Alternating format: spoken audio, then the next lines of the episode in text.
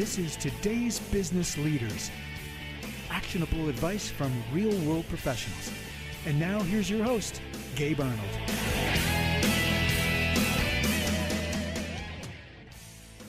All right, on today's show, I'm very excited that uh, one of my longtime mentors, uh, that virtually anyway, in the in the beginning, uh, Brian Kurtz is on the show, and he's going to talk to us about his book and some other amazing life lessons, I'm sure. So, welcome to the show, Brian. Oh, thanks, Gabe. I'm uh, pleasure to be here. Yeah. So before we started uh, the re- actual recording here, I was talking to Brian and telling him like I I kind of traced back how I find people and how I follow them. I'm not sure if it was through Kevin Rogers um, that I got on one of your webinars you did, or maybe through John Carlton. But it's always funny how the uh, the circles are pretty tight and how everybody's looped together once you get to know everybody. Yeah, it's like it. I, I, guess you know you can say the internet's really big, but there's only one internet or something. And, and uh, um, but yeah, it's uh, we're all we're all connected. Yeah, and it um, it makes me think a lot about what what you've talked about for years, like on your blog and your email, you know, newsletters that I get and everything. But you talk about in the book as well is that there's no competition. It's all you know. It's all collaboration. It's all coexistence. And I feel like from everything that I've read in the book, and as long as I followed you, that that's been a tenant for a long time. And I think that's a massively different uh, focus than a lot of people have because they're always worried about their competitors, or it becomes like a, a negative competition. And what what I'm wondering is um, if you can share with the audience, like how did you first just come upon that, and then you know you decided that that was your, your actual true values you wanted to follow instead of being you know scared of the competitor so to speak. Yeah i mean i guess i was fortunate because i was i was a list manager. Um, a lot of your people don't even know what that is so i'll tell you what it is. Um, in the direct mail world in the 1980s and before there was something called a list manager which if you had a list you represent the list in the marketplace and brokers and mailers and people who wanted to use it. And it occurred to me that um, that if, if there was a mailer out there, like a, a, direct mail company out there that wanted to use my list and wanted to use another list, that it was an and, not an or, that you weren't mailing just one list. So it occurred to me like, well, clearly I should get together with the other list managers and we should talk about how we sell our lists. And not that we're going to sell them together but that we can share best practices and and you know and that type of thing.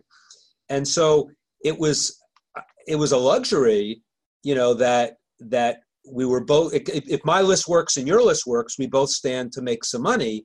So why not share information? So it was easy for me and then as I got into the business, you know, further, um, and on the on the mailer side, I'm like, well, why doesn't this sharing take place there as well? I mean, if, if you know, everybody thinks you know they have the deep dark secret of whatever, and yeah.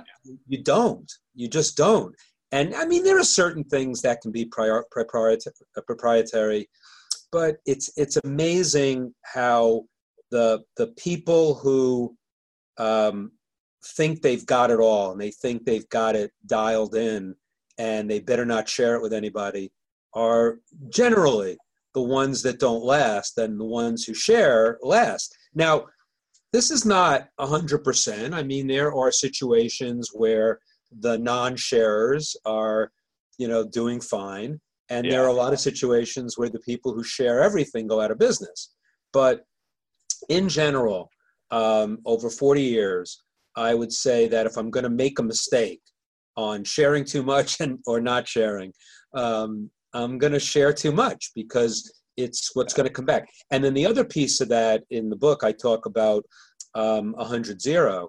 And the idea is if I'm sharing with you and you're sharing with me, I'm not keeping score. You know, I'm not, if you give me three things and I give you two things, that's okay you know we, you know and so when once you decide that you know um, you know competition is coexistence you have to kind of shed the notion that um, whatever i give you you have to give me. And again in the internet world when i got involved like with affiliate deals and things like that the idea of you gave me this many names now you owe me three mailings to get me that amount of names yeah you know there's some truth to that but you know ultimately i got some names you got some names we're both happy let's move on and it Mm. doesn't have to be an equal um, uh, an equal split but you know it's hard to get those concepts out there and and not sound like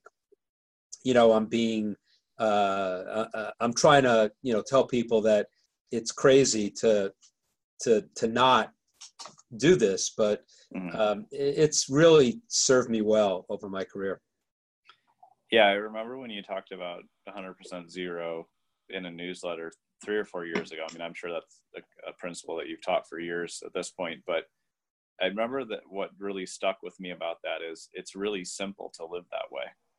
Like it eliminates me trying to keep track of did you do me a favor back? Yeah. Or, or like, um, it really impacted me at just a personal relationship level, even with my friends, because you you talked about in in one of the letters, and I know you talked about in the in the book um, that you know you're you always felt like you're the guy that had to reach out to your friends and like you were and it was bothering you at some point. and i don't remember if you arrived to it or somebody else pointed out to you like well just go all the way don't worry about if they're if they're going to meet you halfway or at 20% or whatever right I, I think that was such a uh, such a powerful part of the book and just a freeing moment when people realize oh i don't have to hold back in what i'm giving and i don't have to keep track. I can just i can just give and reach out. Like and i don't need to you know try to play some game that we don't nobody knows the rules for. Like brian didn't call me back so i can't email him again. Or like Right. it, it seems petty. And uh, man i just i feel like that was just one of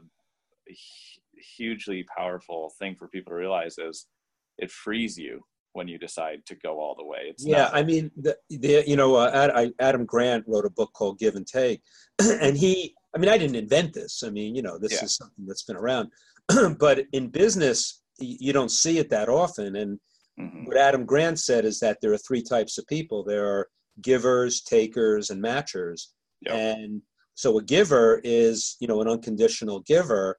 A taker is you know just a taker. And then a matcher is you know 50-50 you know Yeah. uh, and i think the key is one I, you, you said it already but just to repeat it that to to never use the term i'll meet you halfway because as soon as you start putting some definition on it you're not free to give you know fully and you know there are some points in my life where you know i'll give and give and give and i get nothing back.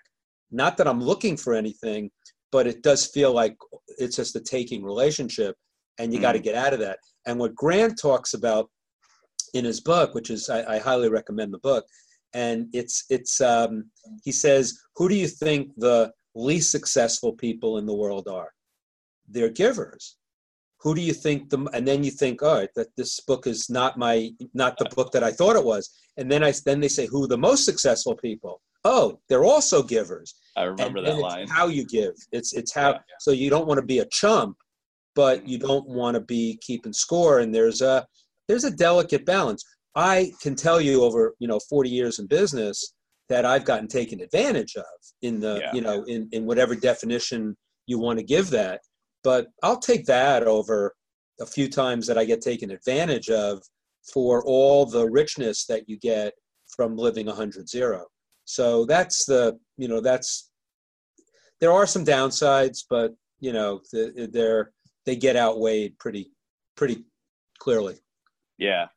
And i would agree. And like it's it's it's very like again this is obviously a theme of how you've how you've lived and grown your business but it's just like you know there's no competition it's just coexistence like freely share information you know freely go 100% of the way.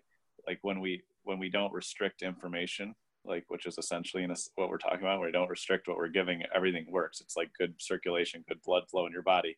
Anytime you start to try to restrict it or hold it back or get all tense about that's a something good that's a good that's a good uh, a metaphor. Yeah you can't you can't guarantee the health of the systems anymore because something's getting tight or strained or stressed and that's and yeah, yeah i remember um, uh, in the in the early days of, of when i was in the 1980s when i was just starting out that the the ultimate company in direct mail was the reader's digest Yeah. The Reader's Digest was like, you know, just and and the Reader's Digest was they were doing a lot of sophisticated modeling techniques. They were doing, you know, they had a huge database, and they restricted their employees from speaking at conferences, from sharing the Mm. wealth, and ultimately it it you know I guess the proof is in the fact that they've gone bankrupt three times, and you know, and Yeah. and it's. But I mean, I, I use that as an example of of proving my proving why co- why competition is coexistence. I'm sure there are many examples of companies that didn't share and are thriving and are doing okay.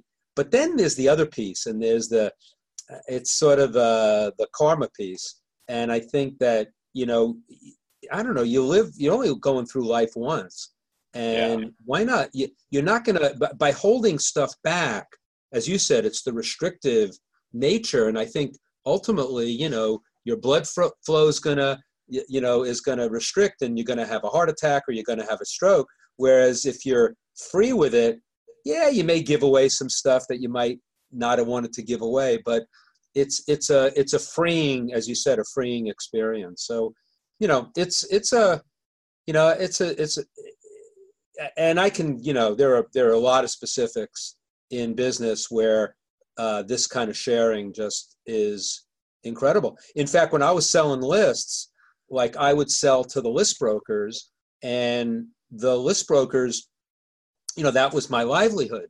But I found that, and I I realized this early on, that if I if I spent more time with the other list managers, um, who didn't want to spend time with me, because why would they spend time with me? Because they couldn't sell to me, and vice versa. But I found, first of all, I wanted to see what my competition looked like, and it was pretty weak. And I, I, I- I learned what they what they were doing, and I created a carved out a path, and ended up being, you know, a really good list manager.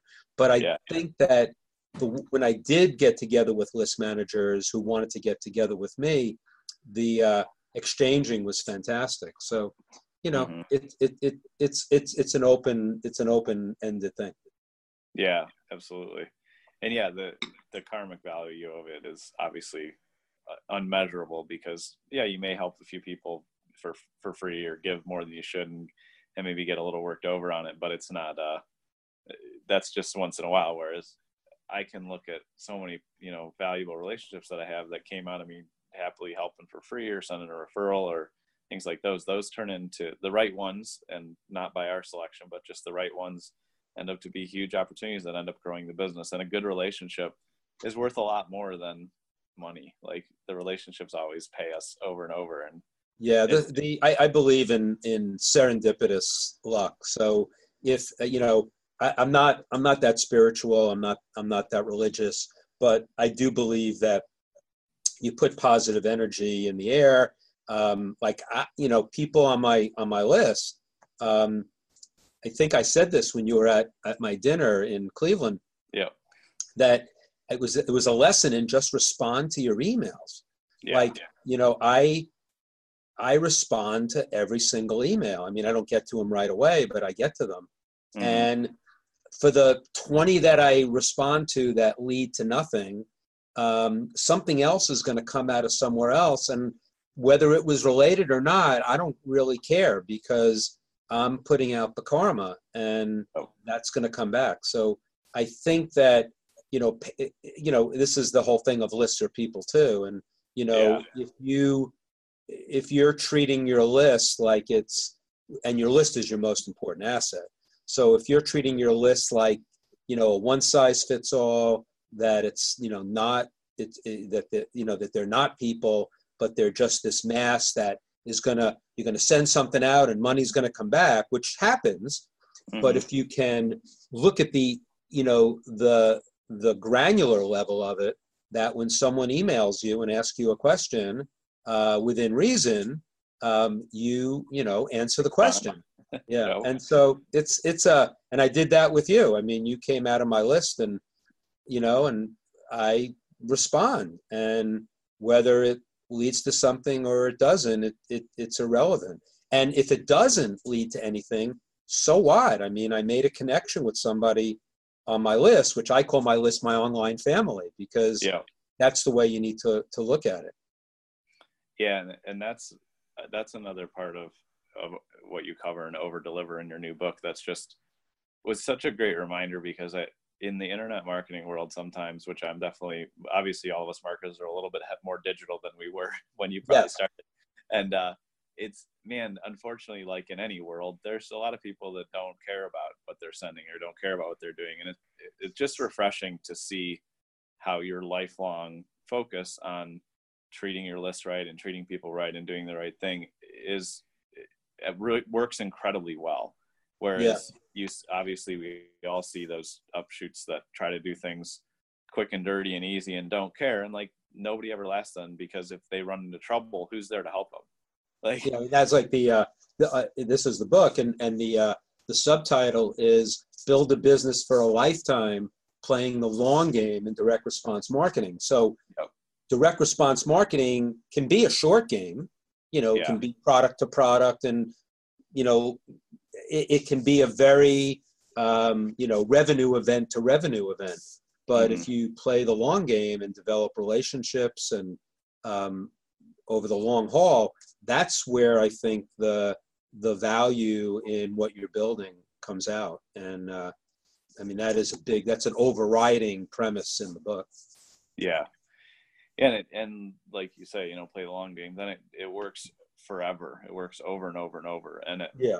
for me not that i hadn't heard it but i was like to i need to relearn things sometimes and rehear them. For me the big impact was man i i need to really be conscious of how i treat my list. I need to remember every time i click send that it is you know it's it's a friend on the other side. How can i treat them? How can i support them? How can i well the, and, and again I, I think i was i was trained um, in a way I mean, again, I I don't know if I had a diff if I had a different background that I wouldn't I wouldn't feel differently. But right. in I, uh, chapter three of the book is how paying postage made me a better marketer, and so by growing up in direct mail, that the the the uh, not that direct mail is the be all end all anymore, but mm-hmm. the fact that I had to take so much pain. It was so much. It was so painful and so we had to be so meticulous in what we did before we you say click, click, clicking hitting send doesn't right. cost you anything you right. know sending out a million pieces of mail at you know $500 a thousand costs you a bundle so yeah. even though we're still getting you know 2% response 3% response you had to think about every single person you're mailing yeah. or if you didn't. So, so I think that discipline of direct mail, if you can take that and put it on your online marketing, it makes a huge difference. And yeah, you can hit send a lot more than you can mail, obviously. Right. But you don't have to. Eh, but every time you hit send, make make that make that messaging mean something. Make it. You know the one of the big things I see, and eh, you know, not with the marketers that I hang out with, who are really doing online marketing at a very high level, but it's it's going for the going in for the kill too soon, yeah. and you know because they want to make the quick buck. And if you can be a little more patient and take your time, I, I think I have a line in my book. It's everything is not a revenue event, but everything is a relationship event. Yeah. And so you are always want to think about how um, continuing the relationship to, to lead to a sale as opposed to oh i have a list they'll probably buy let's just sell them you know four times a week. And right. it's it's it's it's a it's a philosophy. I don't want people to not mail their list. I don't want people to not make money. But mm. there's a you know i always say don't just make money deserve it. Yeah that's a good line. Yeah it's from Bill yeah, yeah, and and yeah, you and you talk about obviously, uh, which I totally agree with. You have to have that discipline in direct mail because you had to invest a significant um, amount of you know money up front, and you talk about in the book how I don't remember if it was the guy that you brought in from Reader's Digest or not. I forget, but how you guys ultimately got to the point where you knew that at your 18th month or your 24 month renewal, that's where you really started to make money, and you know had no problem spending hundreds or whatever the number was for each customer for two years. And like just to be able to have that mindset one is is super key that you are investing at that timeline and, and that in two years but even for the guys the, the people listening who are like have a much smaller business you you start you have to look at lifetime value. So right, you know right. you you want to look at um you know it might not be two years but it might be making sure you have a second and third product so that if you can figure out how many people are make, taking the second and third product, what the total amount of money that you're going to get, you can afford to spend a lot more in the initial um, um, mailing or, or promotion. And then as you go on, I, it got to a point where we could do 24 months because right, we'd accumulated a lot of cash. But again, it's being patient. It's it's slow and steady wins the race. And yeah, yeah. Otherwise, you're just trying to make money on that first sale, and it's painful. I mean, you know, even with the internet being a lot cheaper, it's you know, it's it's painful to to try to um, uh, make money on the first sale. Yeah. And the other danger I think of the internet is it almost breeds a little bit of entrepreneurial ADD because it is so easy and it is so cheap. It doesn't force any type of discipline or good behavior and then we don't you know invest for long term or think about our numbers closely enough and not well that's why the way I, the way I set up the book is like I talked about um, I have an introduction and I have a you know chapter one is over deliver chapter two is original source which is going back to the original sources of marketing fundamentals and see how they apply today.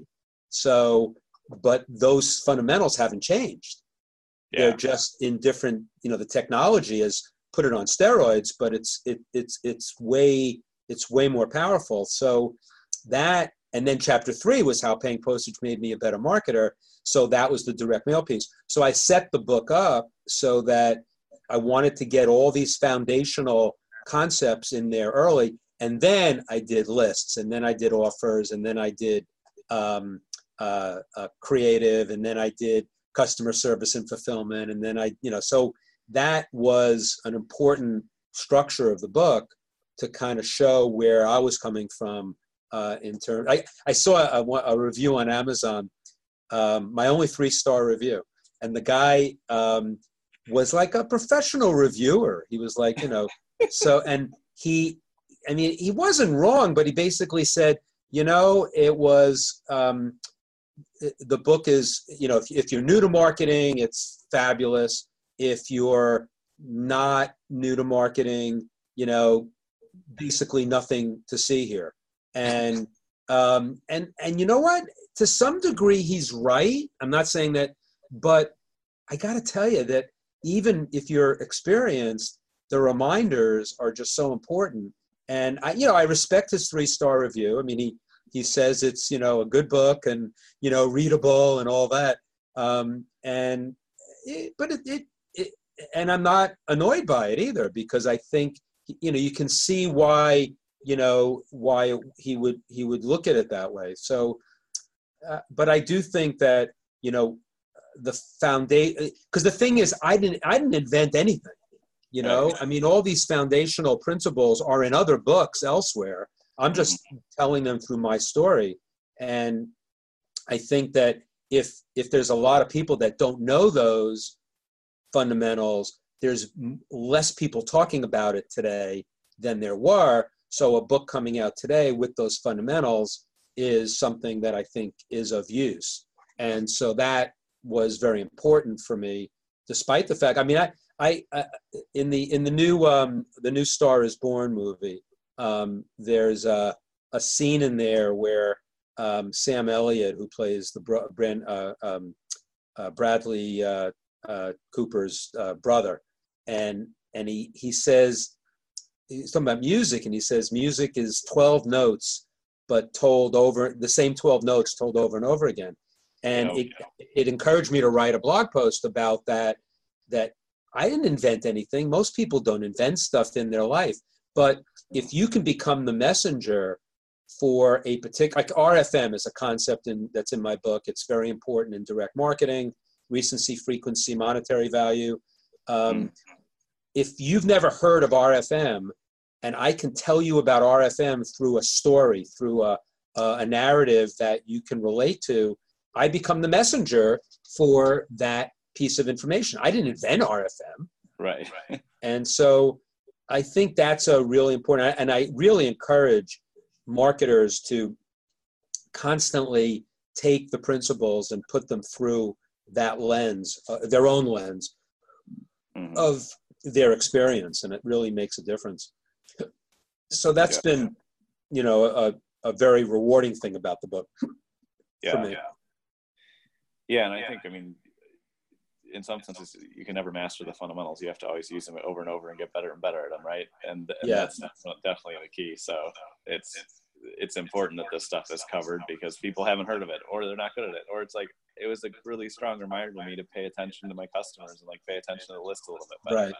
Right. And, even it's not the first time I heard it, but it just resonated in a different way, which I think is really key.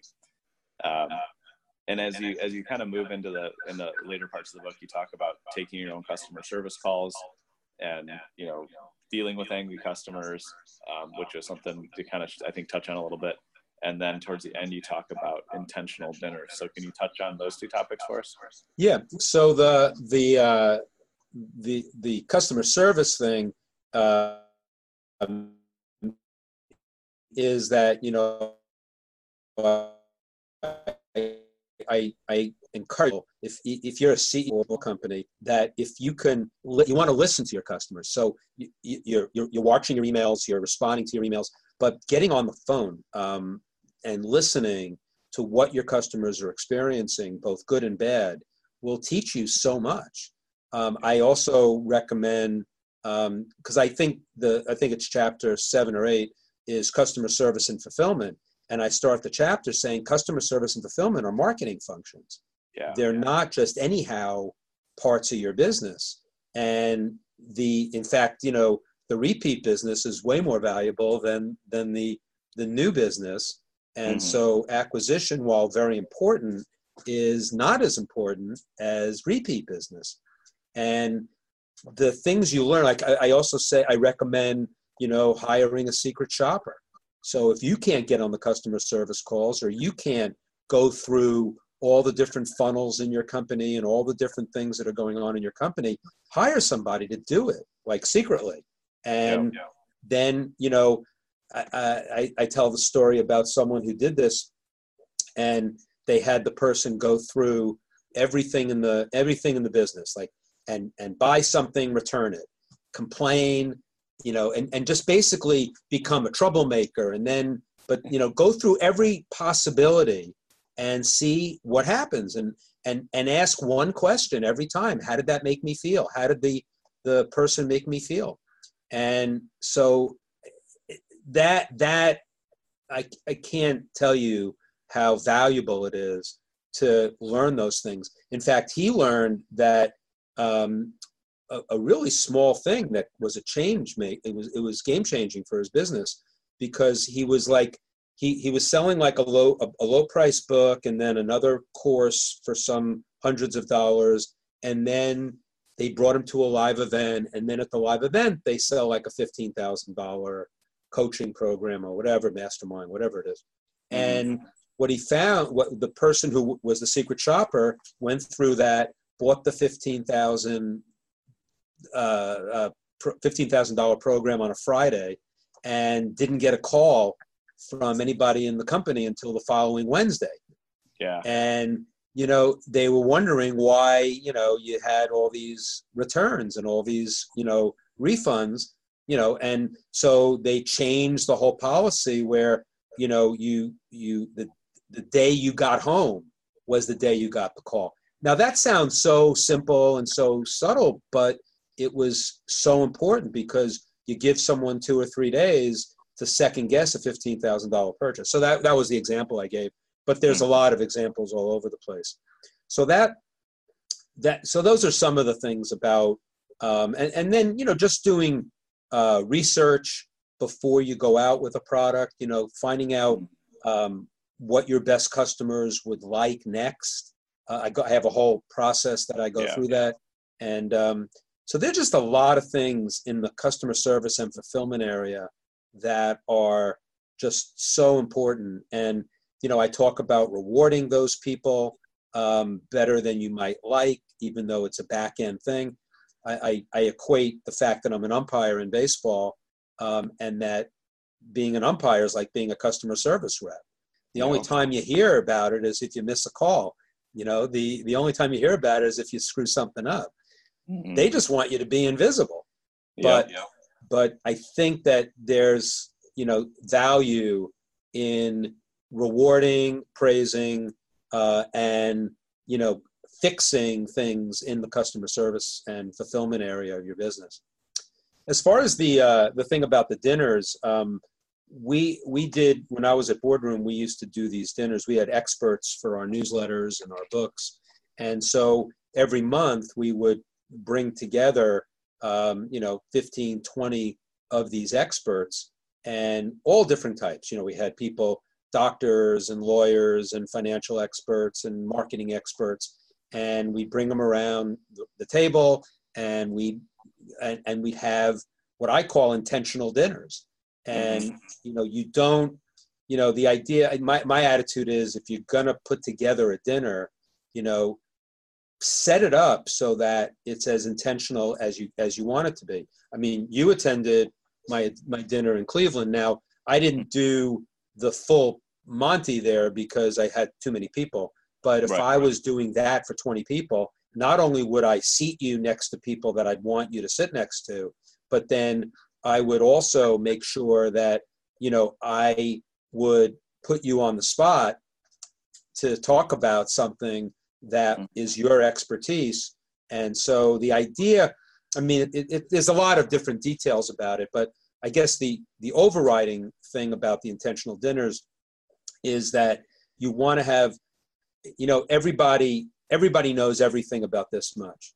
Yeah. And so you get somebody talking about what they're passionate about for a few minutes, that's going to what what's going to make a dinner really special. And you know, imagine if you had 20 experts at a dinner and each one has an expertise and they talked about their expertise for five or 10 minutes, what that would lead to uh, in terms of education, in terms of collaboration, in terms of all that stuff. And so I, I do that, you know, wherever I can. And there's another uh, uh, uh, smaller version of the intentional dinner, which is like the six person dinner. So mm. this is one where you go to a conference or you're at a, at, a, at an event and you look around for five other people, and six is the ideal number because you get a round table in a quiet spot in the restaurant. You got to have a quiet spot so you can talk, and it's a beautiful thing because you have a a, a real uh, again everybody shares. Um, you have one conversation around the table, um, and I just think that trying to keep um, the conversation going um, in those kinds of environments is just so powerful. And and and you know what?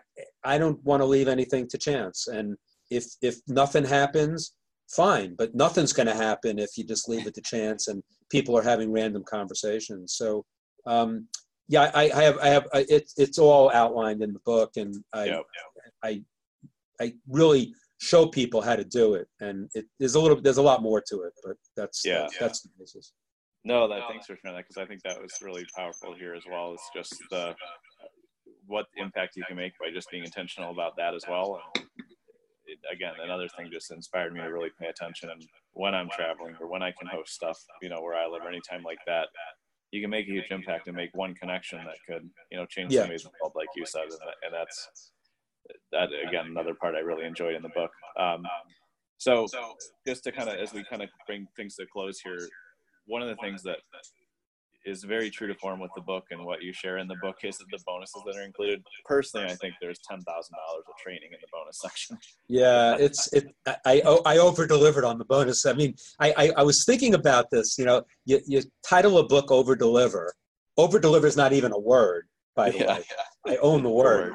so over deliver is not a word, but um, if I don't over deliver on the bonuses, like how could I, you know, look myself in the mirror? So um, yeah, I went crazy. I mean, I I I created a, a bonus page of 11 bonuses. Uh, each one is powerful. Like, um, so I have the, I, I, I, after the book went to press, I'm, I'm writing every week. So I have the lost chapters of Over Deliver. That's, that's one of them. Yeah, I, yeah. I created a swipe file of 400 pages of packages and direct mail and, and all kinds of promotions going back to 1900 uh, with the help of, uh, of, a, of a direct marketing archivist, um, Jason Hart. And so that's the, I, I call that the uh, copywriter's toolkit. Yeah. And then I've got, um, um, I've got like a, a, a course that Jay Abraham put together, um, which was, it cost him a couple hundred thousand dollars to put together. And he just gave it to me and said, I'm not doing anything with this anymore. And that's just, it's all digital. Um, yeah. Yeah. and then he gave me um, uh, 21 keynotes that he's done. Um, I have a full day um, with Perry Marshall um, that I was a $2,500 event, and I just Yeah, put the whole thing on on digital, and you can basically you got the whole day. I've got a 270 page swipe file from Dan Kennedy. I've got um, two books, full PDFs of books, um, Mhm. Dick Benson and Gordon Grossman, who most of the people maybe listening to this never heard of these guys, but they're the two geniuses of direct mail that I learned direct mail from. And Yeah, keeping their name alive was really important to me. Like the original OGs, right? The original Mhm. gangsters of, of direct marketing. And so yeah, yeah. they, they, they each wrote a book, and I have the whole book on PDF as two of the other bonuses. Um, so anyway, it's it's it's like an incredible package. And if you it's it's at overdeliverbook.com, and it's just um, so I over delivered on the bonuses. Oh my gosh, yeah. I was gonna say. I mean, it's I, I'm still not all the way through them because since you sent the book to me, I've been going through the bonuses and finished the book. And I mean, yeah, it's the stuff. One of the videos in the bonuses is worth more than things I've paid three or four thousand dollars for. Yeah. You know, the, the, the, it wasn't just the over deliver. There was a, a bunch of other uh, reasons why I did the package the way I did it. One of the things that I'm very proud of in the book is is um, you know remembering my mentors and yeah, yeah. um, I, I don't know if you've ever if anybody's seen the movie Coco, but it's a Pixar film and it's a kids film, but it's not really a kids film, Mhm. and it's Like an amazing film, movie? and it's it's about um, Dia de Muertos, which is a holiday that's celebrated in Mexico, and it's like a, a couple of days, and basically you celebrate the dead, and but you celebrate the dead. You don't more. I mean, you remember them, and there's some sadness, but you celebrate their their their their lives, um, Mhm. and so and and the one of the lessons in the movie is that when you die, you're not really dead until you're forgotten. Once you're forgotten, then you're dead, like you crumble. And so the idea that by doing this book now, because you know too many of my mentors are dead. I mean, because I was when I was 20 and 30 years old, I gravitated toward 60 and 70 year olds because they had all the wisdom. Yeah, And yeah. so you can imagine that now that I'm 60 years old, that they're all dead. And Yeah. so, in fact, someone said I should I should have titled my book "Too Many of My Mentors Are Dead," but but I think that the book is a celebration of you know of of so many of those. And now a lot of the people in my bonuses, like Jay Abraham and and uh, and and uh, Perry Marshall, they're still alive. But there's also a lot of people like Gene Schwartz and and and Dick Benson and people like that who were dead and who taught me a lot and were the reason why you know I was able to do this book. So that's another big reason for the bonuses, uh, not just to over deliver, but to over deliver on my uh, my departed mentors who are still with me uh, every day. Very cool. Well, thank you so much, Brian. This has been a blast. I really appreciate you sharing time with us and going through everything. Um, again, everybody can check it out at overdeliverbook.com. It's it's worth every penny, and you, if it's something you pick up and reread a couple times a year, I guarantee you it'll it'll grow your business and help you move the right direction. So, thank you so much, Brian. Thank you. Right. Cool. I guess, I guess on my iPad I can't turn off the recording, which was fine, but that works for my video editor. So Yeah. um, Uh, yes, I think I, that was a good interview because you know you pulled stuff from the book, which was good. It made Yeah. made it easier for me. So thank you. yeah, yeah. no, it's, I super enjoyed it, and it was it really meant a lot to receive it personally from you, and it was just a, always a always a great reminder and great lesson. And thank you again so much for having me down to dinner. That meant a ton to me, and it was fun to fun to hang out. And I had a great conversation with Chris, and we're doing some business together. Oh, good. I was hoping. Yeah, so it's, it's very good. And if there's ever anything I can do to help you on any front or anything like that, it would be my pleasure. So Oh, great. Thank you.